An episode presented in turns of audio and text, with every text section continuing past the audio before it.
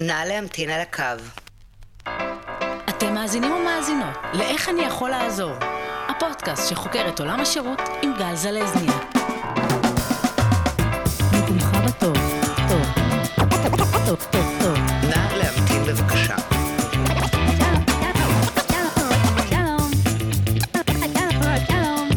נא להמתין בבקשה. בין השעות 9 ל-12. שלום, אתן מאזינות לאיך אני יכול לעזור, וגם היום נדבר על משלוחים. אבל לא רק. אני גל זלזניאק, והיום אנחנו מארחים את יונתן איבגי, סמנכ"ל שכר ב-DHL אקספרס ישראל. למעשה, תכף יתמודדו פה בזירה מימין חבר הנהלה באחת מחברות השילוח הגדולות בעולם, ומצד שמאל מנהל חברה קטנה שמעסיקה כמה עשרות שליחים בישראל. שזה אני. נשמע ממנו איך חברת ענק וחובקת עולם משמרת מנגנון שיפור תמידי. מדוע הטרנד של משלוחים במחירי רצפה פוגע באיכות השירות ואם הוא יחזיק מעמד, וגם נשמע כמה טיפים ליבוא אישי מאחד שמבין. כמובן, שאם למדתם ואפילו נהניתם להקשיב, אל תשכחו לעשות subscribe ולהמליץ לחברים וחברות, אנחנו נמצאים בכל הפלטפורמות הרלוונטיות. בואו נתחיל. שלום יונתן איבגי, אהלן, מה שלומך? מצוין את האמת, כיף להיות פה. אני דבר ראשון רוצה להתחיל בהתנצלות, אני הבטחתי לך התנצלות, בטח שכחת, ואני בכל זאת אני אעשה את ההתנצלות. לא חיפשתי, אמיתי. אני, אגיד למעריצים, למעריצים אני אומר, למעריצים שלי, למאזינים שלי, אה, שזה באמת הוא לא רצה, אבל אני בפרק עם אה, בני בוכניק, שאני מציע לכם להקשיב לו, כי הוא פרק מעולה. אה, האשמתי את DHL בשתי תקלות, שמיד אחרי הפרק, שלח לי הודעה, אמר, תקשיב, בוא נבדוק מה קרה, ואז גיליתי שזה לא היה DHL. וא', זה דבר שקורה המון, אה, וזה אחד מהדברים אה, שנורא מבאסים אגב בשירות, שמאשים אותך בדברים שלא אתה עשית מזיכרון כזה כללי כזה. קרה לי המון, אז זה דבר שבאמת גם לי יכול לקרות, חד משמעי, זה בסדר. וגם זה לא הוגן, אז כאילו, אני חייב להתנצל, אוקיי? התקבלה, אבל אני אגיד לך למה זה כן הוגן. קודם כל לא חיפשתי, באמת, ובאנו, שמעתי את הפודקאסט, ולדבר על שירות זה, זה בדמי, אבל uh, גם אנחנו נופלים, וגם אנחנו כושלים, וזה יכל באותה מידה להיות אנחנו. פשוט הדברים שתיארת ספציפית, טיפלנו בהם. כן, אז כן. רציתי לראות איך זה קרה, אם טיפלנו. אז אתה יודע משהו, בוא, בוא, נדבר, בוא נדבר באמת על המקרה הזה, כי, כי כן. לא, לא שלי, אבל בכלליות, זה, זה משהו שבאמת אה, אה, דיברנו את עם, עם בני, אה, שאני הזמנתי קסדה, ואז זה הגיע לארץ, ואמרו לי, אין, אין איך להעביר את זה. לך תמצא איך להעביר את זה, אה, אמרו לי, לך לאריאל, תקינה. תקינה. את ה... וזה הפך להיות סיפור שהם לא הסכימו להקשיב לי, ואני אומר להם, אבל תקשיבו, מה אתם רוצים ממני? אה, ואפילו נתתי להם לדבר עם העמיל מכס של הביזנס שלי, שהוא מן הסתם לא מבין בדברים האלה, אבל כן. הוא מבין זה, שאמר להם, תקשיבו, יש מכיר את השפה. אין, לא היה מי לדבר. אז, אז תסביר לי, מה קרה שם באמת, ו, אה, לא רק אצלי, כאילו בכלליות, בסיפור הזה עם התקינות, ו- ואני מבין שזה השתפר, כי הנה, זו עובדה, דבר שהשתפר. זה, זה, גם, אה, זה השתפר, אבל גם לדעתי, אני, אני לא בקיא מאוד במקרה הספציפי שהיה לך עם, עם חברה אחרת, אבל אני, מה שאני רוצה להגיד, אה, היום, וגם לפני אפילו שנתיים, אוקיי? כבר אז אני מתכוון, אה, זה בקושי קורה. זאת אומרת, אין תשובה של אי אפשר. אני אומר את זה בכנות, לא, לא בשיווקיות. אה, היבוא האישי לישראל, חלק מאוד משמעותי ממנו מגיע איתנו. אה, בודדים המקרים, באמת, מתוך מיליוני משלוחים, אה, בודדים המקרים ש... אה, שאנחנו נגיד ללקוח ללכת להסתדר בצורה כלשהי. אני, אני רגע אסביר. רוב מוחלט של הסוגי מוצרים שיצא לך לרצות להביא לישראל, רוב מוחלט, ממש. בוא נגיד, בוא נקרא לזה 80 אחוז. כן. לא מצריך שום תקינה, כמעט בשום מצב. אה, לפני עשור אולי, אה, חלקם כן הצריכו, אבל אנחנו כבר לא שם, כי הרגולטור והמדינה והמכס וכל הגופים השונים, מן הסתם, אה, הם רואים את המספרים ואת, ה, ואת הבקשות ואת הביקוש, אז הם מוצאים את הדרכים להחריג יבוא אישי ושימוש אישי וכל הדברים האלה. רוב מוחלט לא מצריך. יש גם את העניין הזה שקרה לי, האמת שדיברנו על זה גם כן, ש, שזה קשור, שאנשים ששולחים הרי מלא דברים למשרדים, ומסיבה כלשהי יש המון הבדלים, אתה רושם את השם שלך קודם ואת החברה קודם. שאם אתה רושם את החברה קודם, יש סיכוי, וקרה לי כבר כמה פעמים, כן, כן, זה... זה... שחשבו שזה מסחרי. נכון. אה, it's an issue, בוא נקרא לזה ככה, היום זה כבר כמעט ולא קורה. אה, אם אתה כותב בטו, בדיוק כמו, ש, כמו ששוחחתם עם אה, בוכניק על זה, כן. אה, ש, שבעצם החברה נמצאת בטו, כן, אז זה, זה יבוא, יבוא מסחרי לכל דבר ועניין. עכשיו, אם תיצור קשר עם DHL, once זה קרה, ותגיד שזה יבוא אישי, non issue, כנסו למחשב, ישנו את זה, יצרת עיכוב של יום, זה יכל להשתחרר בלילה וזה לא קרה וכולי, אבל אנחנו נתקן את זה ונגיש את זה כיבוא אישי. אבל כן, הטיפ פה, אם לתרגם את זה לטיפ, אה, זה שתמיד תשימו, זאת אומרת, ככל שמדובר ביבוא אישי, אז עדיף בכלל לא להזכיר את שם העסק, אלא אם כן אתה צריך לשלוח את זה. לעסק. ואם אתם צריכים לשלוח את זה לעסק מבחינת הכתובת וכולי, אז uh, לפחות תקפידו ש, ש, שאתם מציינים את השם הפרטי ואת שם המשפחה בטור, באתר, במה שאתם ממלאים, ובעצם שם העסק הוא איפשהו בשדות של הכתובת יותר. כן. כי שם העסק רק משרת את השליחים שלנו כדי לזהות לאן למסור את זה. אבל העסקה צריכה להיות מול בן אדם, אבל שוב, חשוב לי להגיד, אפשר לתקן את זה. זה כן, זה, הפ. זה הפיך לחלוטין. כן. פעם אחת הייתי צריך לשלוח טופס, ופעם אחת פשוט לא הקשיבו לי, אבל זה כבר סיפור אחר. אז זה רמות שירות, כן. אני מקווה שלא אצלנו, אבל לא, לא, זה לא, לגמרי... זה לא היה אצלכם, זה אחד כן. הסידורים שחשבתי שאצלכם ולא אצלכם. עכשיו אני אגיד לך אפילו עוד כן. משהו מרחיק לכת. בטח.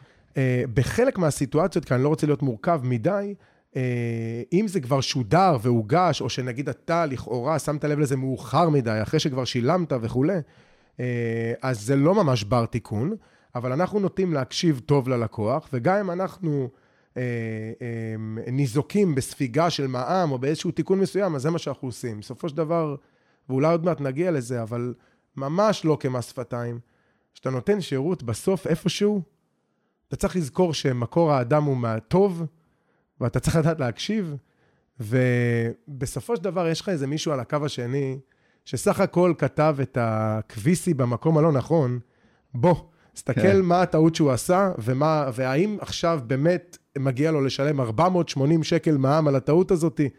אמ, אתה יודע, אז התשובה היא ברורה. האמת שאם אנחנו באמת ניכנס לזה, לעניין של נותני שירות, אני חושב שמשהו ש... אני לא חושב שדיברנו עליו אף פעם בתוכנית, אבל נורא נורא חשוב. יש נותני שירות, נוטים לשכוח שהצד השני הוא לא במקצוע שלהם. אני, אני, אני, אני נשמתי עמוק, אני כל כך מסכים. אה, ואנחנו... אנחנו לא שם, אנחנו במקום מאוד מתקדם שמודע לזה, אבל אני מרגיש מאוד בנוח לדבר על זה. אה, אה, התחום שלנו הוא, הוא, הוא כזה, שאתה מתאר לעצמך, הוא מאוד כזה. לוגיסטיקה זה לא דבר פשוט. אה, ותחילת הסיפור שלנו בישראל לפני 20 שנה, אה, בוא נגיד ככה, הבנו לאט לאט שאם אנחנו לא נכניס את היד לכיס ונתאמץ ונחשוב מאוד קשה ונעשה הרבה מאוד פעולות של אה, חינוך שוק מצד אחד על, על מדינת ישראל, על יבוא אישי וכולי, וחינוך הלקוחות שלנו מצד שני, כי אנחנו חברה שרוב הלקוחות שלה הם עסקיים, אנחנו B2B טהור. אם לא נשקיע ברמת הידע שלהם בצורה מרחיקת לכת, אז אנחנו לא נשפר את השירות שלנו. כי אנחנו מצד אחד נותנים שירות, אבל מי שצורך אותו מהצד השני, בעיקר שמדובר בשירות לא פשוט, וסליחה על ההשוואה, אבל נגיד, כן, כן. כביסה זה שירות יחסית פשוט. ברור לי מה אני מצפה, ברור לי מה אני מקבל. אה, מה אתה עובר בתור בעל עסק של אה, שירותי כביסה, לדוגמה, גם ברור לי. זה לא מאוד מורכב. עולם הלוגיסטיקה והשליחויות הוא כפוף למזג אוויר, קורונה, מכסים, ביטחון, תהליכים מאוד מאוד מורכבים, המון גופים בשרשרת. אה, אז מצד אחד, בתור נותן שירות, אתה צריך לזכור את זה, ואני מאוד אוהב, מאוד אוהב שהעלית את זה. אתה צריך לזכור, לא תמיד אתה חייב אה, להעביר את הלקוח תואר שלישי בשביל לסיים את הפואנטה של תעשה ככה וככה. דבר ראשון, לא תמיד אתה צריך להסביר את כל העולם המורכב הזה, תן שירות. תקשיב, תן שירות, תפשט, משלמים לך כדי לפשט. ומצד שני, יש מקומות מסוימים שאז אתה צריך לחנך. אתה צריך לחנך. העניין הזה שאמרת עם הכתובת של העסק או של הבן אדם, ועוד כמה דברים שאולי נגיע אליהם, היינו צריכים תחשוב, זה מאתגר. אה, אנחנו עובדים רק עם מול לקוחות עסקיים. אחד מהלקוחות העסקיים האלה הוא אמזון, iHerb, Nike, Selfridges. זה מייצר לנו הרבה מאוד אינטראקציות עם לקוחות פרטיים שהם הלקוחות שלנו, אבל הם לא לקוחות של ה business שלנו. אתם בעצם B2B2C, נכון, הרבה פעמים. נכון, נכון. אה, אה, אנחנו בעצם B2B2C. אה, זה ממש, זה ממש ככה, כמו, כמו, שאתה, כמו שאתה אומר. רק לקוחות עסקיים, רבע מהמחזור שלנו הוא, רבע, רבע אחוז מהמחזור שלנו הוא דודה שלי ששולחת מעיל לאח שלה ששכח אותו בארצות הברית. לקוח פרטי, C2C כזה, דרכנו, מאוד זניח, שים בצד. כל העשייה שלנו היא B2B, אבל חצי מהמשלוחים שלנו, מיליוני משלוחים, הם לנמענים פרטיים בארץ ובעולם. זה משהו חדש יחסית. אה, זה, זה תופעה שהתחילה מאז האי-קומרס הבינלאומי, גם זה שנכנס מחו"ל וגם זה שיוצא מישראל. אפשר להגיד שהניצוצות הראשונים היו לפני 12 שנה, ההתגברות הייתה לפני 8 שנים, אבל בשלוש-ארבע שנים האחרונות, לגמרי, צונאמי של אה, יצוא e-commerce מישראל לימנים בעולם, וכמובן יבוא אישי לתוך ישראל. אה, זאת אקסיומה, הייתה בעבר הרחוק בשבילנו. כי אתה חברת B2B, service טהור, יודעת להגיע לכל לובי בישראל ויודעת לשרת כל לקוח שמבין עניין. כן. כי עומד מולך מנהל רכש, מנהלת ייצוא, סמנכ"ל שרשרת אספקה. גם הם לא מבינים בביזנס כמונו, אבל הרמת ידע היא מעל הבסיס. אז השיחות מאוד פשוטות וכולי וכולי. וביום אחד, טרכטנברג 2012, בום, הכל נכנס, ממש ביום אחד. אה, אתה במציאות מאוד שונה. ואתה, נכון שאתה B2B, ונכון שיש לך את הכוח אדם ואת ההיקף ואת ה-knowledge המסוים, אבל פתאום מיליון ישראלים על הקו. ומה אני אגיד להם? ואיך עובדים עם זה? אה, ועשינו מהלך של שנים רבות, אה, השתדלנו לעבוד מאוד מהר, של, אה, עם, עם כמה עקרונות מאוד מאוד ברורים, של אה, שקיפות וערוצי אה, מסעות לקוח וערוצי מידע וערוצי תקשורת, של ממש לפתוח את עצמנו אה, כמה שיותר רחב לכל ישראלי, לא משנה מה הצורך שלו, ולנסות, אני אומר את זה עם חיוך, למנוע את הצורך לאינטראקציה על ידי, לשיטתנו, בשאיפה שלנו, רמת שירות מאוד מאוד גבוהה, אבל שכוללת בתוכה הרבה מאוד שקיפות. תשמע, שיש לי, יש לי מה שאני אומר את זה כבר שנים, שזה הלקוח לא רוצה לדבר עם אף אחד עד שהוא צריך עזרה, אבל הוא צריך לדבר עם מישהו עכשיו. זאת אומרת, אנשים לא רוצים לדבר. כמה שהם יכולים להימנע מלדבר עם איש שירות, הם מעדיפים. תעשו איתי באפליקציות, אס.אם.אסים, וואטסאפים, עזבו אותי בשקט. זה מאוד מאוד נכון. אבל אם יש בעיה, עכשיו. עכשיו, אני, אני מסכים, עכשיו, אני לא מהמנהלים, תקרא לזה, או מהצד העסקי, שאני אני מסכים עם זה, אני מתחבר לזה, אני כזה, אז זה גם לא ממרמר אותי ואני לא מתוסכל מזה. אה, ובאיזשהו מקום זה בדיוק מה שיצרנו. תמנע כל צורך באינטר... אגב, זה נכון, אני ואתה לא מדור המילניום. זה נכון לגבינו, אבל זה נכון על פרוזק לגבי הדורות הצעירים יותר מאיתנו, כי שם יש באמת חוסר רצון לשום סוג של אינטראקציה, אתה יודע, בצורה מאוד מוגזמת. ואצל האמריקאים עוד יותר. חד משמעי. בארצות הברית, אם אתה, אם השליח יטלפן לפני שהוא מגיע, זה חוצפה. חוצפה. זה חוצפה. בישראל זה עוד משהו שמבקשים מאיתנו, ואנחנו עושים את זה. אה, בארצות הברית, אני, אני מחזק את מה שאתה אומר, כי אני עובד בחברה כזאת, אני רואה את המחקרים, אני רואה huge data על זה, זה חוצפה. זה פשוט חוצפה. אה, הגענו מישראל לארצות הברית ב-18 שעות. הגענו אליו עד הדלת, והוא נתן לנו ניקוד לא טוב, לא טוב, הוא קטל אותנו, כי השליח התקשר. תראה איזה עולם זה. ואני אוהב את זה, ואני אומר את זה עם חיוך. עכשיו, איך אנחנו עובדים עם זה, בקצרה? למנוע כל צורך באינטראקציה זה פשוט לתת גם שירות טוב, אבל גם שקיפות מוגזמת, אבסולוטית. כן. אין אצלנו המשלוח בארצות הברית, ואז המשלוח בישראל. כן. השקיפות היא כל הזמן, איפה הוא? כל אינטראקציה. אה, כל שלב בתהליך, לשקף אותו בכל ערוצי המידע וכולי, וגם לנסות טיפה להשתעשע עם העולם של תיאום ציפיות קדימה. אל תגיד לו רק איפה זה, בניגוד לאחרים, עם רמת שקיפות גבוהה. נסה גם לתת לו עוד איזה heads up, מה הולך להיות קדימה. עכשיו זה פה, זה צפוי להיות פה, בנקודה הזאת והזאת. אה, או, או גם את ה, למנוע את האינטראקציה, אה, ב, ב, ב, ב, שכבר הבנת שהמשלוח הוא בישראל, נפתח העולם הזה של העדפות שלך. למה שאתה תמתין ותהיה בעננים, אתה יודע, באיזשהו אה, אה, אי מודעות, חוסר מודעות כזאת, אה, לגבי מתי השליח יגיע. אז לתאם ציפיות ולשקף טוב מתי הוא יגיע, זה נחמד. לתת לך את כל מגוון היכולות לשנות את השעה, את היום, את הדרך, תחנות שירות, להשאיר ליד הדלת, לשנות כתובת למקום העבודה. אה, אחת מהקפיצות המשמעותיות שעשינו לפני חמש שנים, אם אני מדייק, זה לקחת את כל האלטרנטיבות האלה, לדחוף אותן לתוך אה, מסע לקוח אפליקטיבי כזה, כן. אה, URLי, ופשוט לסמס לך את זה כמה פעמים. המשלוח יצא מארצות הברית, אתה יכול כבר להחליט איך אתה רוצה אותו ומתי. אהה. נניח תחנת שירות ליד מקום העבודה שלך, או נניח עד הבית, אבל תשאירו ליד הדלת, יש הרבה אפשרויות. אה, ושתוכל גם לבחור וגם להתחרט ולשנות. עד הרגע שהמשלוח עולה על בלדר, על שליח בישראל, גם אם תיכנס לתהליך הזה פעם שנייה ושלישית ותשנה, הפעולה האחרונה תתפוס. אגב, אני יכול, עשית לי פה הרמה להנחתה. אני מתנצל מראש על מה שאני הולך לעשות עכשיו. אני אה, נכנסתי לטוויטר, חיפשתי DHL. יש פה גם דברים, מלא דברים טובים עליכם אגב, אנחנו נגיע לזה אחר כך, אבל יש פה אחד ספציפית שאני נורא התחברתי אליו. אה, מי שכתבה את זה... אתה יכול גם אם הוא רע, כן? אני... מה? אה, לא, זה רע, אני אומר מראש, אה, זה רע. אוקיי, אין דילמה. לא, לא, לא, אין דילמה, אני אומר, זה לא רע, אתה יודע, זה לא רע. כן. כתבה את זה מישהי שמאוד גדולה בטוויטר, בפידטק דווקא, אה, רינה ארטסטיין? איך שאומרים את השם שלה?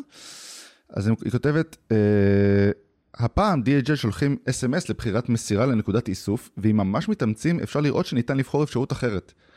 שו והביטו ראו, שם חבוי משלוח עד הכתובת שסופקה בהזמנה. ואז מישהי עונה לה, מה הקטע שכל חבילה שנוחת... אה, אה, לא, סליחה. זאת אומרת, מה, מה שהיא בעצם אומרת פה, זה כאילו, אני הזמנתי עד הבית, מבין לגמרי. וה, והברירת מחדל שאני מקבלת, זה נקודת שירות. נכון. לא מה- לא נכון, אבל מבין את הטענה. אבל, אבל זה, כן. זה איך שזה מרגיש, אני יודע כי גם אני נכ- נכנסתי לזה, אני הרי לא זוכר, אני לא יודע מה מגיע במה ואיך עשיתי מה, אני לא זוכר, אתה יודע, זה שמקבל אס.אם.אס מ-DHL, היי, מגיע לך משלוח, אני 90% מהזמן לא יודע מה זה. ברור. ואז אומרים לי, שכתוב לי, טוב, אז מבחינתי, זה כאילו כתוב, תבחר את נקודת שירות, זאת אומרת, זה השירות ששילמתי עליו. ואז רק אחרי זה אני קולט, אה, לא, אני יכול פשוט לא לענות, וזה יגיע לי הביתה. כי זה מין כזה downgrade באיך שזה מנוסח.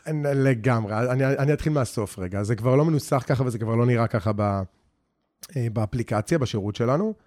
היום שאתה מקבל את ה-SMS הזה, אתה בעצם יכול לבחור בין כל האופציות. אין, אין איזה בר, אה, אופציה שאנחנו יותר מדגישים אותה או וכולי. אה, נכון, זה היה ככה בעבר. אני מודה ואומר בפירוש, ודאי שחברות שילוח מעדיפות אה, לשים בנקודת שירות כמות גדולה של משלוחים ולא לעבור דירה-דירה. ברור. אבל זה לא מה שהסתתר מאחורי זה, אני אומר את זה בשיא הפתיחות, אתה תצטרך לכבד אותי. אני מכבד, ב- ברור, מה. בזמנו, האופציה הכי נבחרת בישראל בנתונים שלנו הייתה אה, תחנת שירות. וב-DHL בעולם יש את האופציה אה, לכל מדינה לשים את האופציה הכי נבחרת בתור אחת שממש מודגשת. אה, הבנתי. אה, אה, ובדיעבד, אני אפילו מתחרט שעשינו את זה, רק בגלל שזה לא נראה טוב, ל- גם לפי, אתה יודע, אה, אה, לשון התלונה, אה, אבל שתדע שזה בגלל זה. אה, 60-70 אחוז מבחירת הלקוחות היו כאלה, והמתודולוגיה של DHL באה ואומרת, קח את הפרטו ותפשט אותו, תציג אותו טוב. עכשיו, נכון אם- שאם לא עונים, היינו מגיעים הביתה, אבל יותר מזה, יש שם כפתור של בחירה של אה, אה, אלטרנטיבות נוספות. נכון. לא הסתרנו את זה, אבל כן, זה היה יחסית מוצנע ויזואלית, אבל מהצד החיובי של להראות קודם את האופציה שכולם בוחרים. תקשיב, זה דבר שקורה, זה. זה דבר שקורה לא מעט אגב, כאילו שאתה מנסה לעשות משהו טוב, ואז אתה מבין זה ממש מקרה שזה כזה. backfire מטורף, ואתה ו- לא מתכוון לזה. ואני יכול להגיד לך שהנתונים, אחרי שעשינו את השינוי הזה, עדיין אה, אה, בחרו 60-70 אחוז תחנות שירות, או איזה נתון שזה לא היה, עדיין הרוב נשאר. אה, עצם זה שכאילו הצנענו, לא הגדיל את זה. אה, אבל אה, אנחנו לא הרגשנו עם זה, זאת אומרת, כן, היה, היה הרבה שיח סביב זה. גם הטוויטר הזה שאתה מתאר, וגם במקומות אחרים, אנחנו נורא מקשיבים ללקוחות שלנו, אולי אחר איך כך... אתם מקשיבים על הלקוחות? אמ, שאלה טובה. אמ, זה השאלה.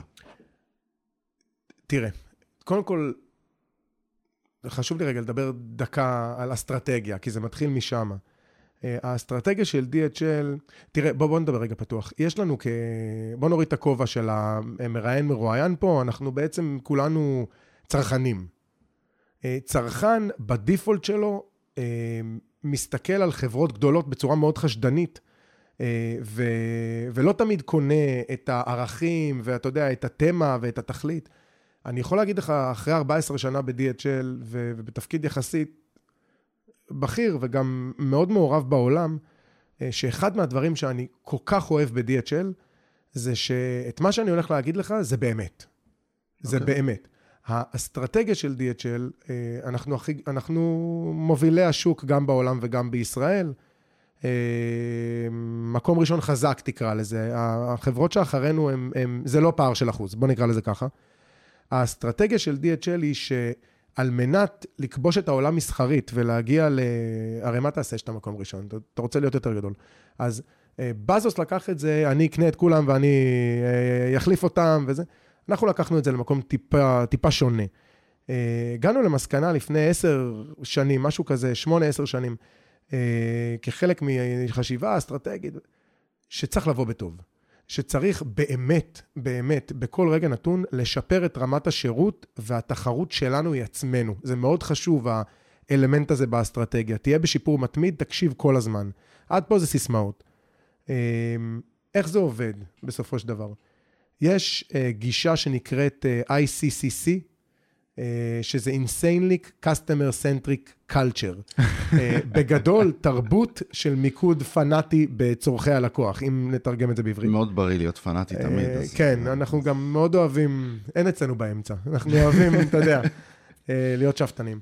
המתודולוגיה הזאת היא קיימת כבר שש שנים, והיא עובדת ככה. יש לנו ישיבה, אני בכוונה מתחיל מהסוף. יש ישיבה של שעתיים וחצי, שלוש, כל חודש, של כל ההנהלה עם כל המנהלים הבכירים של החברה. כמה אנשים זה? Uh, הישיבה הספציפית הזאת היא בערך הרבה, כמו שאתה מדמיין, 14, 17 איש. וזה יעיל? Uh, זה מטורף. זה יעיל מאוד מאוד, אנחנו ממש, עוד פעם, אני מחייך, והם לא, לא רואים את זה בבית, אבל... Uh, שומעים. זה מדהים. זה פשוט מדהים. כי עכשיו כל החבר'ה שאתה יודע, של ההייטק עכשיו, חושבים לעצמם, אה, פגישה של ישראל שליס, בטח חצי משם מרגישים שהם לא צריכים להיות שם בכלל. לא, אבל זה כל כך לא ככה. עכשיו, אתה תבין מה הולך שם, אז כן, אתה, אז כן, כן. האסימון. אה, ובכוונה אני מתחיל מהסוף. פעם בחודש, לא בוטל מעולם, מילה שלי, כן, כבר שש שנים. כן, וואו. ישיבה של כל ההנהלה עם כל הדרג החשוב והמנהלי ממשקים הקריטיים בחברה, אה, שעתיים וחצי, שלוש. מה עושים שם? מסתכלים על כל הלקוח. זה כותרת. בואו נרד רגע מהכותרת.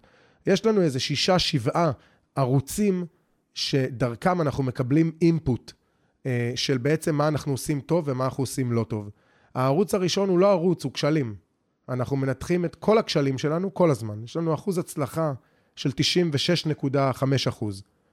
אה, הגעה בזמן אה, לעומת ההתחייבות, no matter what, וכל מה שיש בדרך זה בעיה שלנו.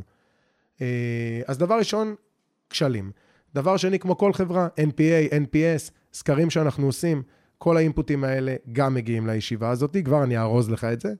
אמ, יש לנו משהו מדהים באתר, אמ, שזה ליצור קשר ישירות עם המנכ"ל ועם סמנכ"לית השירות, ולפני הציניות, הם באמת עונים, וזה באמת הם, וזה 24/7. אה, והערוץ הזה, הוא נמצא אצלנו באתר, dhl.com, ממש. כן. אה, הוא, אתה תופתע שפתחנו את זה לפני שמונה שנים, חשבנו שיהיה לנו אה, 48 מיליון פניות ביום. כי, אתה יודע, לא, אין הרבה, ואני אוהב את הציבור הישראלי. אם אני אעבור איתך על הדברים היומיים שנכנסים לשם, אתה תראה באמת דרמות. דרמות. אה, לא בטוח שכשלנו. זאת אומרת, סתם לדוגמה, אה, בן אדם טס היום לחו"ל בערב, אה, והדרכון שלו נמצא אצלנו ואמור להיות מפוזר מחר. על פניו, הרבה חברות ישראליות יגידו לך, אבל זה אמור להיות מפוזר מחר. נכון. זה ההתחייבות, מה, אני יכול לקצר את הזמן? Uh, מגיעות פניות כאלה, זה מטופל בשניות, והמשלוח נמסר. את מי זה מעניין? שזה יום לפני. הכל טוב, עשית טוב, פנה. נכון. Uh, אז הערוץ הזה, עם הפניות החריגות האלה, גם נשפך לתוך, לתוך הדבר הזה, וגם ה-voice of the business, מה אומרים המנהלים והעובדים. אנחנו לוקחים, יש מתודולוגיה מאוד ברורה, זה לא בלאגן אחד שלם, את כל הדאטה הזאתי, ומייצרים ממש ישיבה עם מצגת וסוקרים כל חודש את מה שכואב ללקוח בסופו של דבר. כל ישיבה נגמרת בסיכום, action item זה משימות לטיפול, וכל ישיבה בחודש הבא מתחילה ב action item של הישיבה הקודמת. אין משימה יותר מחודשיים. גם אם זה פיתוח, אין תירוצים. השורה התחתונה זה, צריכים לסדר את זה. אה, זה לקח אותנו כברת דרך, זה, זה משפר את החברה בכל רגע נתון, ואני אגיד לך מה אני אוהב. אני בן אדם יחסית תקשורתי, אני גם הדובר של החברה, סמנכ"ל שיווק, מכירות. אה, אני נמצא בכל הפלטפורמות, פייסבוק, טוויטר, פונים אליי בכל ערוץ. אני אף פעם לא מופתע. תחשוב על זה רגע. אני אף פעם לא מופתע. כל כשל אפשרי שיצא לי להכיר, כבר בטיפול. זה מטורף, כי אתה מדבר פה על כמה משלוחים אתם עושים בחודש. אני, אנחנו לא נסחרים ב, בישראל, אז אנחנו לא מדברים כן. מספרים, אבל אנחנו מיליוני משלוחים בשנה, מיליונים זה- גבוהים. בסדר, זה מספיק. כן, זה המון, אה, כן. זה- זה- לא צריך יותר מזה. ובעולם פרוע כמו לוגיסטיקה, מזג אוויר, קורונה, זה, יש הרבה פוטנציאל כשל. זאת אומרת, המנעד כשלים הוא יכול להיות לא נגמר. ואני אומר לך שמעולם לא הופתעתי. כי אנחנו חוקרים את עצמנו בצורה כזאתי, שזה עולה בפורומים האלה, וזה מטופל בפורומים האלה. זה מעניין, כי, כי אני, אני, השאלה הבאה שרציתי לשאול בעניין הזה, בזמנו דיברתי עם, אה, עם אסף שמואלי, המשבריסט, שאתם כן. גם מכירים, שזה מצחיק, אמ, והוא סיפר לי על כל מיני אה, אה, תוכנות שבעצם עוקבות בעצם אחרי משברים ברשת. כן, ניטור, ניטור כן. רשתות. אז אתה אומר, אני לא צריך את זה. אני צריך את זה, אבל אני לא חייב את זה. נכון, אני לא צריך את זה כדי... Uh, אני לא צריך את זה כדי להבין במה אני צריך להשתפר, בגלל שהלקוחות שלנו אומרים לנו כל הזמן דרך הערוצים האלה, ואנחנו יודעים לעבוד עם זה. אני כן צריך את זה, כי בסופו של דבר המותג של DHL uh, מאוד יקר לליבי ומאוד חשוב לחברה שלנו, אז אני לא צריך את זה כדי להבין במה אני צריך להשתפר, אבל אני צריך את זה כדי להגיב לאותם אנשים. כן. אה, אנחנו מנטרים את הרשת, ואנחנו פונים לאנשים האלה אחד-אחד. זאת אומרת שאני לא יודע אם אני פוגע ב-100%, אם אנחנו פוגעים ב-100%, אבל מאוד סביר להניח שאם אתה תכתוב עלינו פוסט אה, אה, על חוויית שירות לא טובה, אתה, בעמוד הפרטי שלך, כן. אנחנו נגיע אליך באותו יום. וזה קצת שאפתני, כי לא תמיד ביני לבינך יש חבר משותף שיתייג אותי. אה, אבל ככה אנחנו עובדים. אנחנו אה, לא מאוד חזקים בדיגיטל, בקטע השיווקי, כי אנחנו בהיבט הזה עדיין אה, חברת B2B שלאט לאט מבינה כן. שהיא B2B2C, אה, אבל אה, בהיבט הזה אנחנו מאוד חזקים בדיגיטל, של אה, להגיע לציבור שמחפש אותנו או צריך אותנו, אה, בין אם היה כשל או לא, ולפעמים גם פוסטים שהם לא קשורים ל-DHL. מישהו מעלה פוסט ובא ואומר, "אה, אנשים... אה, רצים לי פשוט כל כך הרבה מקרים בראש, אתה לא מדמיין. אה, הבן שלי נמצא בדרום אמריקה, אה, הוא איבד את הארנק, אין לו כסף, אני לא יודעת מה לעשות, איך אני מגיעה אליו. בסבירות של אחוזים מאוד גבוהים, יגיבו לה. הצוות פייסבוק של DHL, מדהים. מה שלומך? את יכולה להיות רגועה. אנחנו מגיעים מפה לשם ביומיים שלושה, התכולה שאת מתארת זה ככה וככה, אין לחץ. דברי איתנו, תגיעי אלינו, הוא יקבל את זה. אה, ואני אוהב את זה. זה, זה עושה נעים. אה, לא, אה, בוא נגיד ככה. אה, זה גם ש- שיווק מאוד חזק. נכון, זה- תקשיב, שירות זה לא קל, ואתה הרבה פעמים חי מהרגעים האלה שאתה עושה טוב. ממש מסכים, מאוד, מאוד. זה, זה קצת כמו סמים מבחינה הזאת. ממש ככה. מההיי. גם, גם, גם חשוב לי להעביר את המסר, זה משתלם. זאת אומרת, נכון שכולנו בני אדם בסוף, ואתה רוצה להרגיש שאתה עובד בחברה שנותנת שירות טוב, ואתה גם רוצה לעשות טוב בשביל הבן אדם, אבל בוא, בשביל האנשים הקרים, ואלה שלא מתחברים לזה, שאולי מקשיבים לנו, אין בעיה, אז תעשה את זה, כי אני אומר לך שזה יצמיח אותך במכירות. אם זה מה שרצית לשמוע, ה-ROI של זה טוב. ה-ROI של זה ממש טוב, ממש טוב. רגע, ובוא נשאל את- את שאלת המיליון דולר, מה השלב שבו אתה אומר, טוב, השקעתי בלקוח הזה יותר מדי כסף? כאילו, יש שלב שבו אתה אומר, טוב, די, יש גבול. תראה, אנחנו מדברים כבר חצי שעה על, על הלקוחות, ה, על השירות שאנחנו מעניקים ללקוחות פרטיים כתוצאה מלקוח עסקי ששכר איתנו לדוגמה נכון. אנחנו צריכים בעצם לעבור על אה, ה-B2B גם. לא, לא, נכון? לא חייבים לעבור, אבל אני אומר, כדי לענות לך לשאלה, ב, ב, ב, בפילטר הזה, אין לנו כל כך את, ה, את ה scale הזה. כי אם, כי, כי בעיקרון, תזרום איתי שנייה, אני איתך. גם שקל זה לא משתלם, לכאורה במרכאות. כן. אמזון נתנו לי איקס כסף, וברור לך שזה קצת, כי זה אמזון, לתת לך משלוח ולהגיע אליך עד הבית. שילמו לי את זה בארצות הברית, עשיתי את ה... המשלוח בישראל, עשיתי את שלי, כביכול. כן. כל שקל שירותי שאני אעזור לך איתו, כי אתה נמען ישראלי עם איזושהי בעיה או עם איזושהי תלונה, זה הפסד. הבנתי. אז בפילטר הזה, התשובה היא, אה, אין ROI בדברים האלה.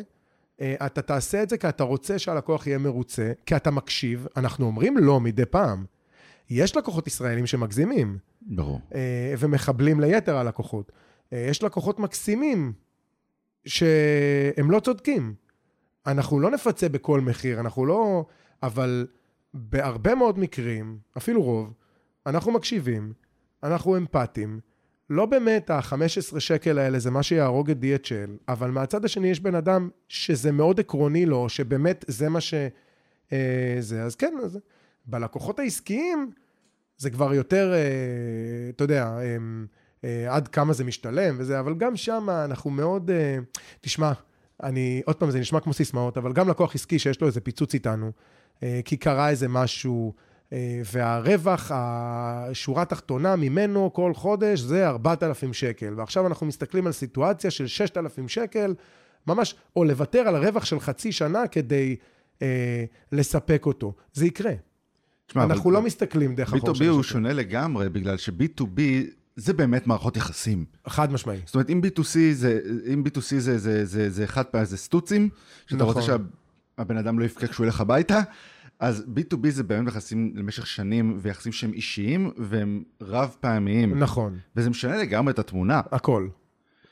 אה, האמת שלפני שאנחנו נכנסים ל-B2B, אני, אני רוצה לחזור אחורה, כי אני, אני פוסט-מודרניסט, אני הולך קדימה, אחורה בזמנים.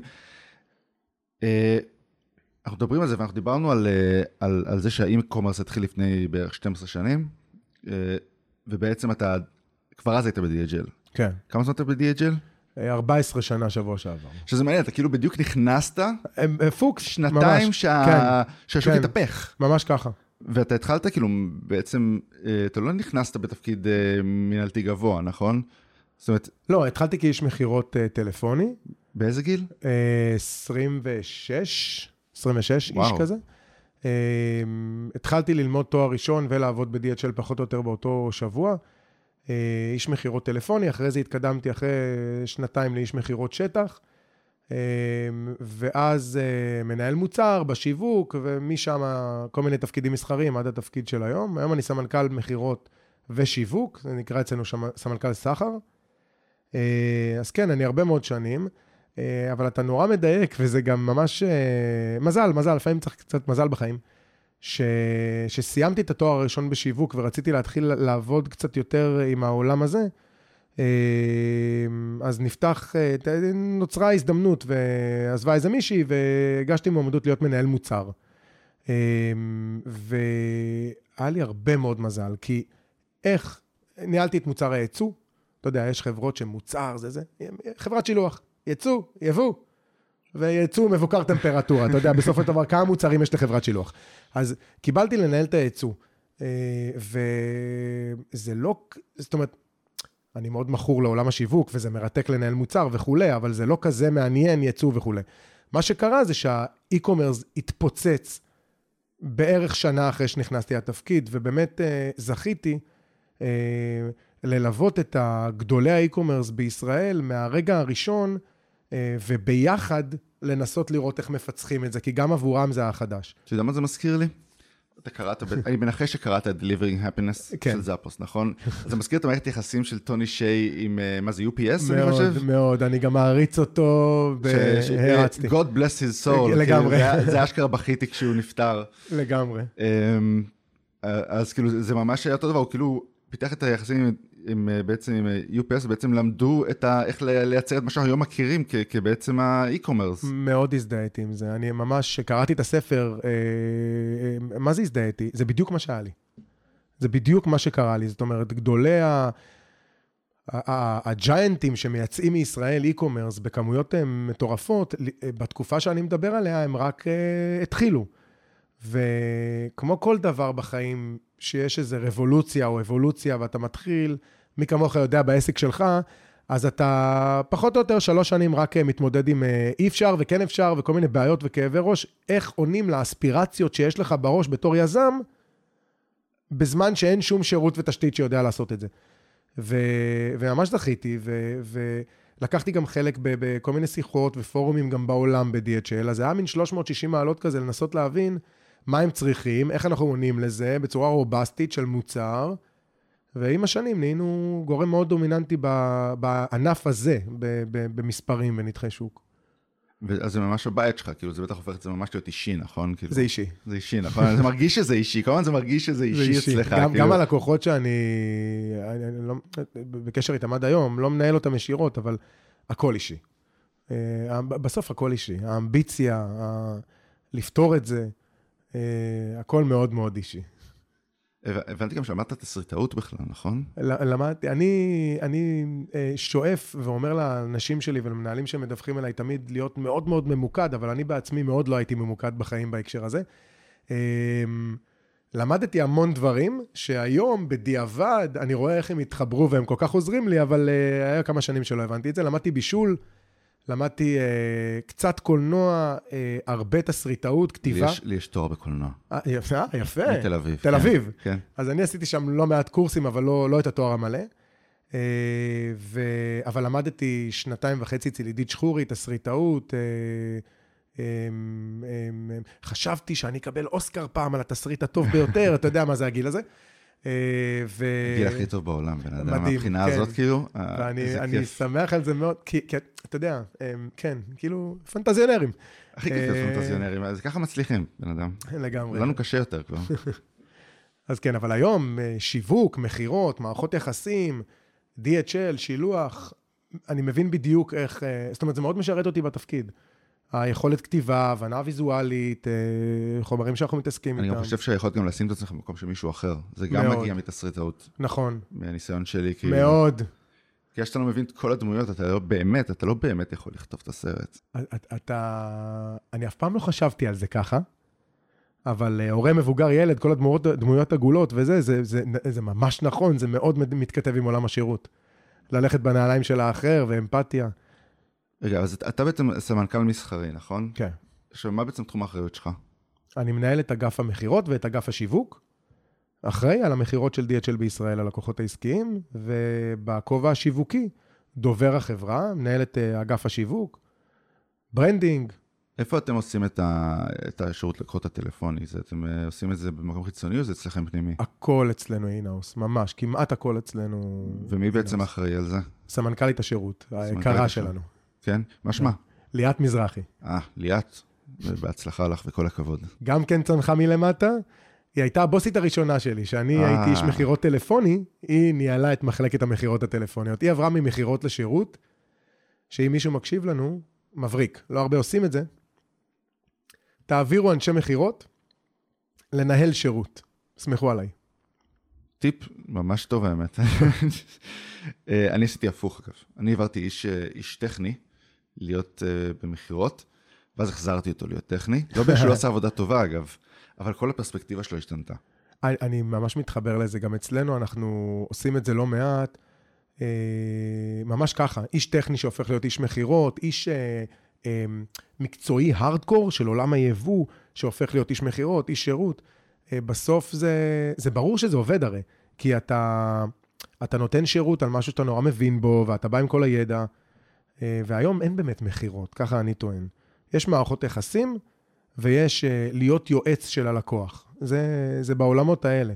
אה, אני לא מחפש אנשי מכירות, אה, אה, אתה יודע, על השטנץ הרגיל של כן. אה, איך שהם נראים, או האסרטיביות שלהם, או הלשון המושחזת. זה לא, אני, אני לא מקבל את אלה.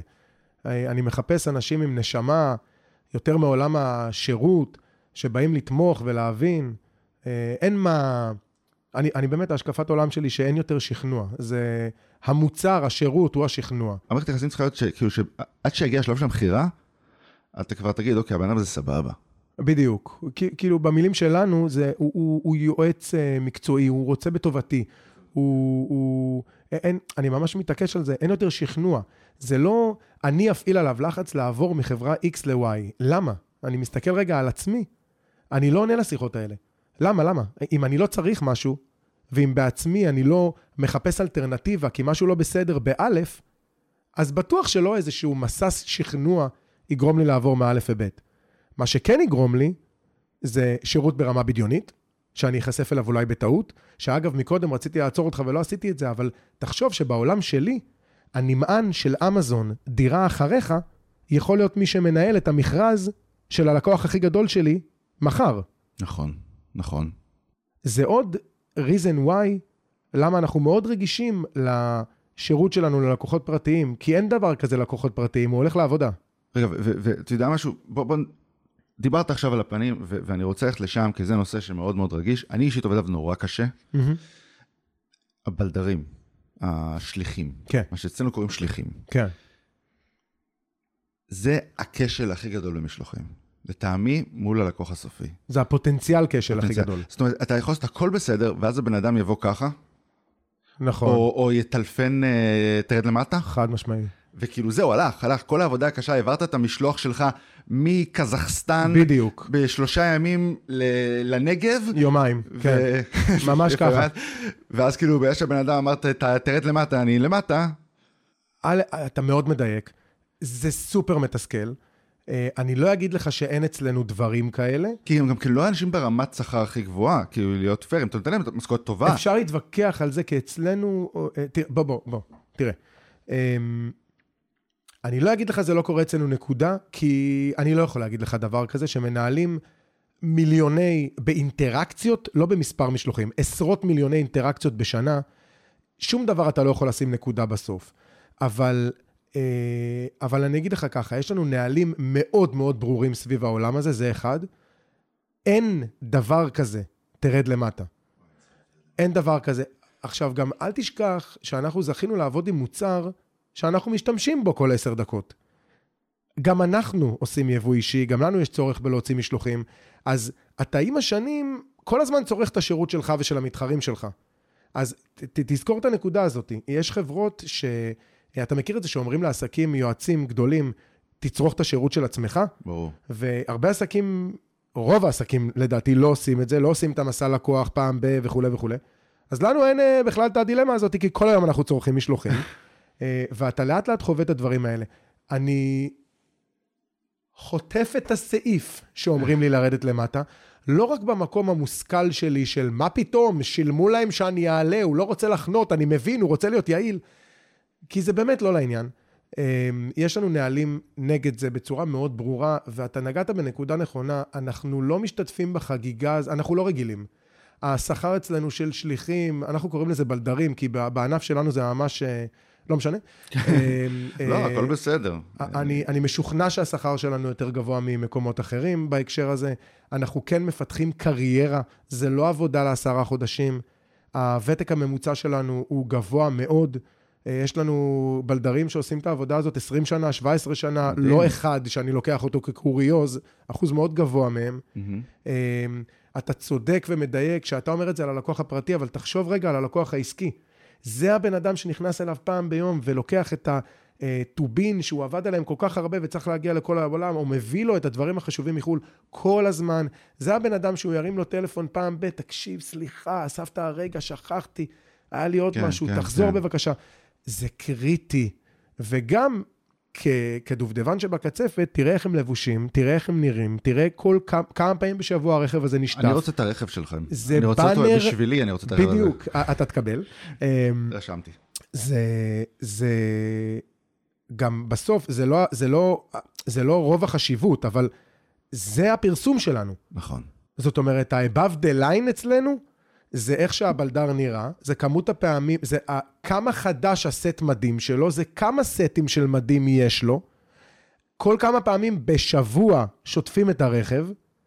אה, ככה אנחנו נראים, והאנשים הם אנשים מאוד אהובים, ואני יכול להגיד לך ממחקרים פנימיים שהמרכיב הכי גבוה של שביעות הרצון של הלקוח שלנו נקבעת מהבלדר.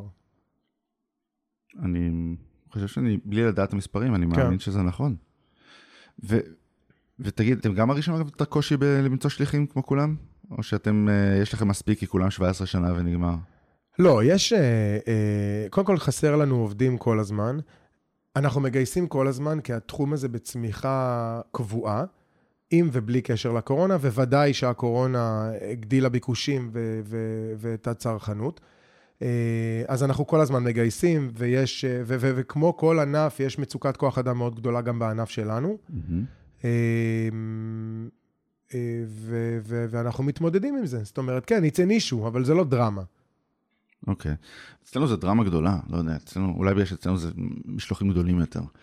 יכול להיות, אבל אני חושב שהפואנטה כאילו, זה, ה- אני חושב שהפואנטה זה הקריירה אצלנו. זאת אומרת, כן. מי שאנחנו, אנחנו לא מחפשים אנשים שבאים אה, להיות אה, שליחים לפני הצבא או תוך כדי הסטודנטים, אנחנו מחפשים קריירה. כן, אז אה, גילאים מסוימים וצרכים מסוימים, ואנשים שבאמת רוצים לבוא ולהתפתח ולהתקדם, כי כל ההנהלה אצלנו הגיעה מהקו הראשון. אני הייתי איש מכירות, המנכ"ל שלי היה איש מכירות, יאיר ביטון גם.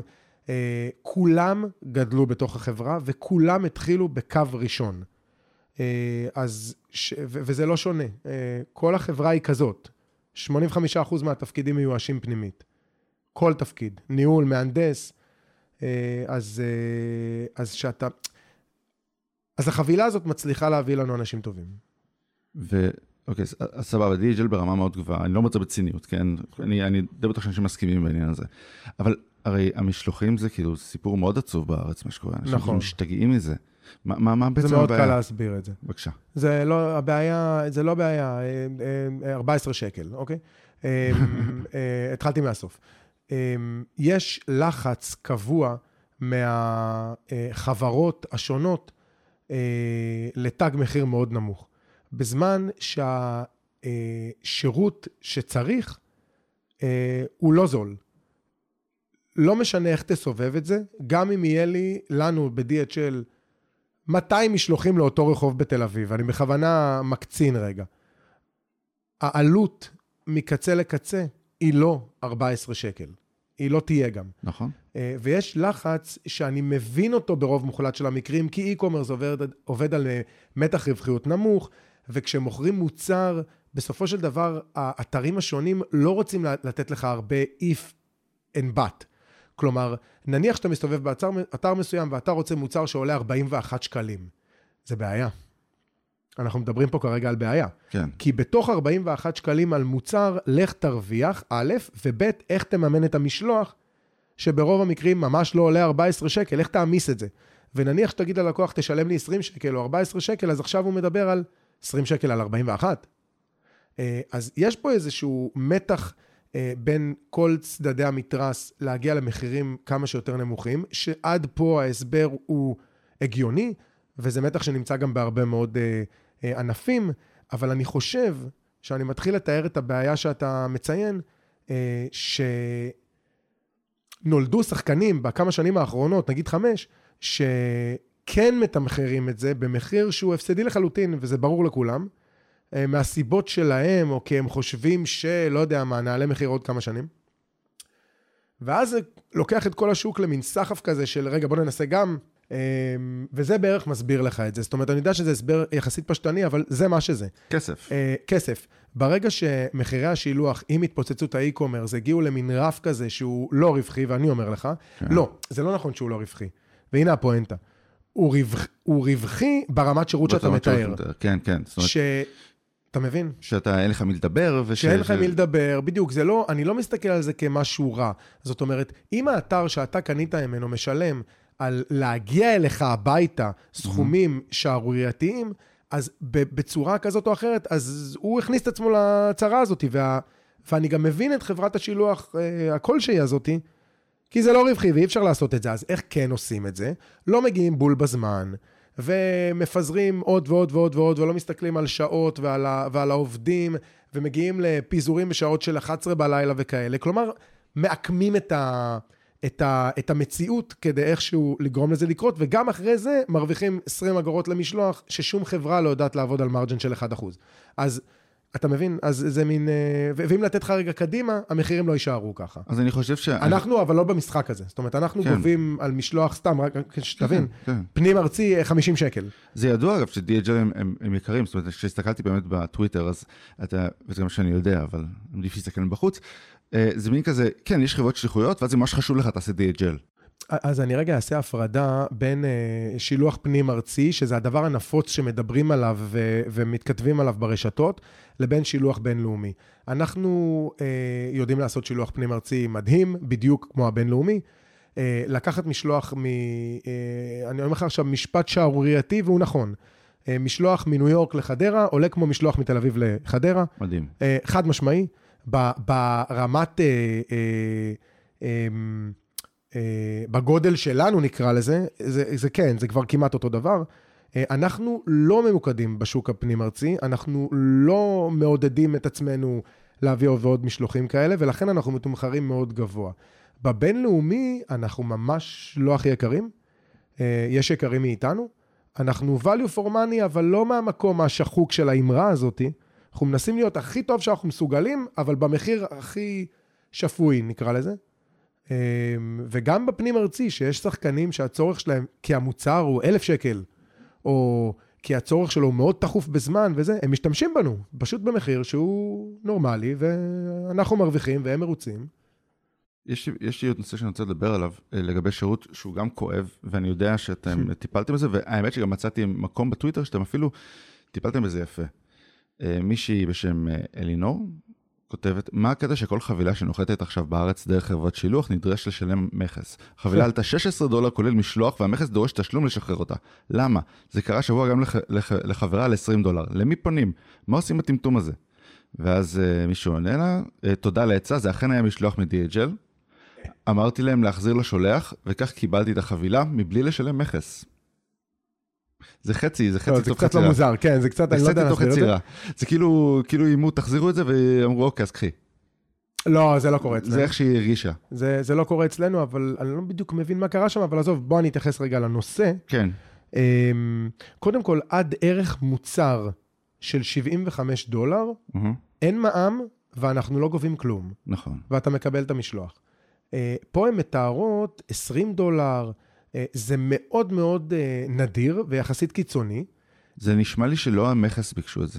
זה יותר שהחברה ביקשה את זה או משהו כזה, אני כן, לא אבל יודע. הן אומרות שהערך מוצר היה פחות מ-70. הוא פחות כן. מ-75, אז אני, אני רק מסביר, כן, כן. זה חצי אחוז מהמקרים, וזה רק במקרה שבאמת המוצר הוא מתחת ל-75 דולר, אבל בתחילת השיחה שלנו, אם זה מצריך רגולציה, כן, אין מה לעשות, אנחנו חייבים לקחת את המשלוח הזה לתהליך שהוא כמו, ממש שווה ערך של שחרור של משלוח של צ'ק פוינט או תעשייה אווירית ב-200 אלף דולר. כלומר, ממש תהליך פורמלי מול המכס. ומגוון הפעולות שאנחנו צריכים לעשות, בקרת תיקים, סיווג, אה, להגיש את המשלוח למכס, לממן את המע"מ, לעשות את האישורים המיוחדים האלה, זה עולה בסופו של דבר כסף. אה, אז אנחנו גובים על זה מחיר, אבל זה באמת הקצה של הקצה של הסקאלה. אבל מה באמת על דברים שבאמת אה, עולים יותר מ-75 דולר, שיש את העמלה שהיא מאוד גבוהה, כמה אה, כמה היא אה, כבר עמלת הקצאת אשראי על ה... 100, 160, כן. לא, לא, לא, לא, לא, 250, לא, כל לא, מיני לא, לא, לא, כאלה. לא, לא, לא, לא, תעצור, תעצור. אז פה ניוז פלאש. אנחנו גובים את העמלה הכי נמוכה בישראל, היא עומדת על 67 שקלים, כן, אה, על אה, שחרור והקצאת אשראי וכל הדבר הזה של משלוח מעל ערך של 75 דולר. ובקרוב, אה, המחירים גם יעודנו אפילו למרות שאנחנו החברה הכי זולה בישראל. ופה באמת תחשוב בינך לבין עצמך, מתי חברה עסקית בישראל הייתה הכי זולה והורידה מחיר. זה נכון. אה, זה בקושי קורה, וזה קורה בגלל כל התהליכים שתיארתי לך. כי אתה לא רוצה להיות חכם, אתה, רוצה להיות, אתה לא רוצה להיות צודק, אתה רוצה להיות חכם. ו... אה, אבל רגע לחזור ל... אנחנו גובים 67 שקלים, מעל ערך של 75 דולר, אה, ו... ובהחלט יש לך את האפשרות, אם אתה אומר את זה בזמן, לא לשלם לנו את זה, ולשחרר את המשלוח בעצמך אה, מול מכס ישראל. אני רק אגיד בסוגריים, בהצלחה לך. זה, כן, לא, כן, אבל זה בדיוק העניין. זה כי- לא כזה מורכב, אתה פשוט תוציא מהכיס שלך יותר מ-67 שקלים בסופו של דבר, אני- אז זה קצת מתסכל. אני אגיד לך למה אנשים לא אוהבים את זה כמו שאני מבין את זה, ממה שאני יודע, ממה שדיברתי עם אנשים אחרים גם. יש הרגשה שכאילו אתם עושים את זה כל הזמן, ויש כן. לכם קשרים מאוד טובים, ואתם יושבים שם, ויש לכם כבר אוטומציות, וכמה זמן זה יכול לקחת לשלם משהו במקום שאתם יושבים בו כל היום, וזה כל העבודה שלכם. זה לא לוקח שעה, זה לא שצריך שעת, זה ממש- שעת עבודה. זה ממש לא לוקח שעת עבודה, ואתה מאוד מדייק, ואני מדבר מאוד בפתיחות, כן, אתה יודע, ברור, אתה- אני, אני יודע, בגלל זה אני אומר כן. את זה. אה, אני, אני, אני אסביר. אה, יש אוטומציה ויש שידורים, ואם לא היה, זה היה הרבה יותר יקר. זה לא שעה של עבודה על המשלוח שלך, אוקיי? בתסריט הסביר. כי אם אה, אני עושה את זה לבד, זה ייקח שעתיים. אם אתה עושה את זה לבד, זה ייקח לך יותר משעתיים, ואתה כן. גם תעמוד בתור, כן. והבעיה הגדולה זה החנייה שאתה תשלם. כי בסופו של דבר המכס לא ייקח לך כסף, אבל החנייה בנתב"ג עולה 400 שקל לשעה. אז, אה, אבל רגע, לחזור. כן, כן. אה, זה לא שעה של עבודה, זה המון המון המון המון המון דקות של עבודה של המון המון המון אנשים שונים. וזה קצת החוסר מודעות שהוא לא... אה, זה בסדר, כן. אתה לא אמור לשלוט בזה, הציבור הישראלי לא אמור לשלוט בזה. אבל אם מאתגרים אותנו על הזה, אז אני נאלץ להסביר את זה, אתה מבין? בתוך חברת שילוח אה, יש אה, אה, קבוצות של כוח אדם, של סוגי תפקידים, שבמרכאות זה כמו המהנדסים שלנו. כן. אלה האנשים המקצועיים יותר, ה, אה, אה, גם עם התג מחיר היותר גבוה, עם שנות הלימוד מאוד ארוכות, זה מסווגי, מסווגים, אה, כן. מסווגים, פקידי רישוי, סוכני מכס, מבקרי תיקים, המון המון תפקידים כאלה. אה, כל משלוח שנכנס לישראל, מעל ערך של 75 דולר, וגם מתחת. זאת אומרת, זה שאנחנו לא גובים מתחת ל-75 דולר עמלה, יש אחרים שגובים, כן. ואנחנו מפסידים על זה. אהה. יש שם פעולות, זה לא אוטומציה. זה לא למה? 100% בעב- למה זה לא אוטומציה? בגלל שזה מעורבת בזה אוטומציה, אבל בסופו של דבר, כשמשלוח נכנס לישראל, אה, מכס ישראל דורש דברים מסוימים מאיתנו, כן. שאנשים יעשו אותם. אתה יכול לעשות אוטומציה ולהרים לאנשים שלך ולעזור להם לעשות פחות פעולות, אבל בסוף זה פעולה רגולטורית, כמו עורך דין. כן. מסווג חייב לקבוע סיווג. מהמם. זה לא חוקי בישראל, הרג ובל יעבור, שהסיווג הזה ייקבע בלי מגע אדם. למרות שטישרט זה טישרט, זה טישרט, כן, זה מטורף. וזה כתוב. אבל יש פה טיפה מעבר לזה. מאיפה הגיע הטישרט? האם הערך הזה ר- ר- נורמלי? האם המדינה הזאת עם הסכם סחר לישראל? יש, זה, זה עניין טיפה, it's complicated. כן, כן. אז אתה בסוף צריך רצף של אנשים, כל אחד מהם, אני אומר בכנות, נוגע במשלוח הזה כמה דקות. אבל כשאתה אורז את העשרות על גבי עשרות עובדים האלה, שהם אה, מאוד מקצועיים והם בתפקידים שתיארתי, זה פחות או יותר העלות. האם אנחנו מרוויחים חלק מה-67? מה, אני מתבייש להגיד את זה? בוודאי, אנחנו חברה רווחית. ברור. אבל הנה אתה רואה שמתחת ל-75 דולר אנחנו לא גובים, ואני לא מפיל פה את הפצצה עם הסקופ, אבל מאוד בקרוב יהיה אה, בערכים מסוימים אפילו תשלום נמוך יותר. כן. אז אה, אתה יודע, אז אנחנו עובדים עם זה, ואנחנו... עכשיו, גם יש פה עוד עניין, אנחנו, האינטרס שלנו משותף. כל פעם, וזה מאוד נכון לגבי עולם האי-קומרס ספציפית, כן. כל פעם שאתה מאוכזב, ההכנסה שלי נפגעת. בגלל שאתה מאוכזב, ואתה אומר את זה לאמזון, לצורך הדוגמה, אם אנחנו רצים את זה עכשיו, כן, כן. ואמזון יקטין את הפעילות בסופו של דבר. או שיש חברות בעולם, אה, אה, אה, הרבה חברות בעולם, מותגים, אתרים, שלא סוחרים עם ישראל ולא מאפשרים שילוח ישיר לישראל, בגלל שיש מע"מ ויש מכס ויש רגולציה ויש עמילות ויש וכולי. ואנחנו לא נצליח לגייס אותם כלקוחות עסקיים אם אנחנו לא נגרום לציבור הישראלי להיות אה, מאושר משירותי הובלה. ונגיד, דיברנו על חברות אחרות, אבל נגיד דואר ישראל, שגם נכנסו הרי, לש... גם בשילוח בינלאומי, נכון? גם בש... באקספרס בעצם, חד לא? משמעי. אה, יש להם מוצר אקספרס מסוים יחסית קטן, אבל... ה- הרי גם- ה- גם אמזון עובדים איתם, לא? נכון. והם גם מפשלים המון, כאילו, ואיך זה? כאילו, הם הרי חברה ממשלתית. אתה יכול להגיד את זה שהם חברה ממשלתית, זה הבעיה, אבל כאילו, חייב להיות משהו קצת יותר עמוק מזה, לא? אני... אין תגובה. לא, לא אין תגובה, אבל כאילו מה... אה, מאוד קשה לי להתייחס לדואר ישראל, על אף שההיכרות הטובה וההערכה מהצד, אה, לא יודע לענות לך על זה. זאת אומרת. זה קודם כל זה ענף, זה לא הענף שלי. כן, אה, אנחנו בשירותי אקספרס בינלאומיים, שירותי בלדרות, אה, תקרא לזה פרימיום לעומת מה שאתה מתאר. כן, כן. אז, אז אני לא מתיימר, אתה יודע, להכיר את העולם שלהם לעומק ולהסביר את הדברים. אה, אבל אמרת בעצמך, חברה ממשלתית שלא, אתה יודע, עזוב הדואר, אני לא רוצה להתייחס אליהם באופן ספצ- ישיר, אוקיי, אבל. כשאתה מדבר על חברות ממשלתיות ואתה מנתק רגע את ההיגיון של הנהלה, P&L, שביעות רצון לקוחות, רווח, אתה מנתק את העיגול הזה, דברים רעים קורים. זאת אומרת, אתה מנתק את ההקשבה ללקוח, אתה מנתק את השביעות רצון לעומת ההכנסות שלך, זה לא משפיע על זה. אז אתה נכנס לאקסיומה וכל מיני דברים לא ברורים. אוקיי, בוא, בוא, בוא נעשה, מה שנקרא, נסיים את זה במשהו שמח. אני שמעתי שאתם אה, פותחים מתקן חדש. מאוד נלהבים לגבי זה. שזה, שזה נשמע ממש מגניב. א', אני נורא אוהב דברים כאלה. אני. אז יש פה שני חובות, אני רושם בפניי, אתה רוצה, את- אני, אני לא יודע אם אתה יודע, אבל יש לנו דגמים מאוד יפים של כל הרכבים אני- שלנו כן, וכולי. כן.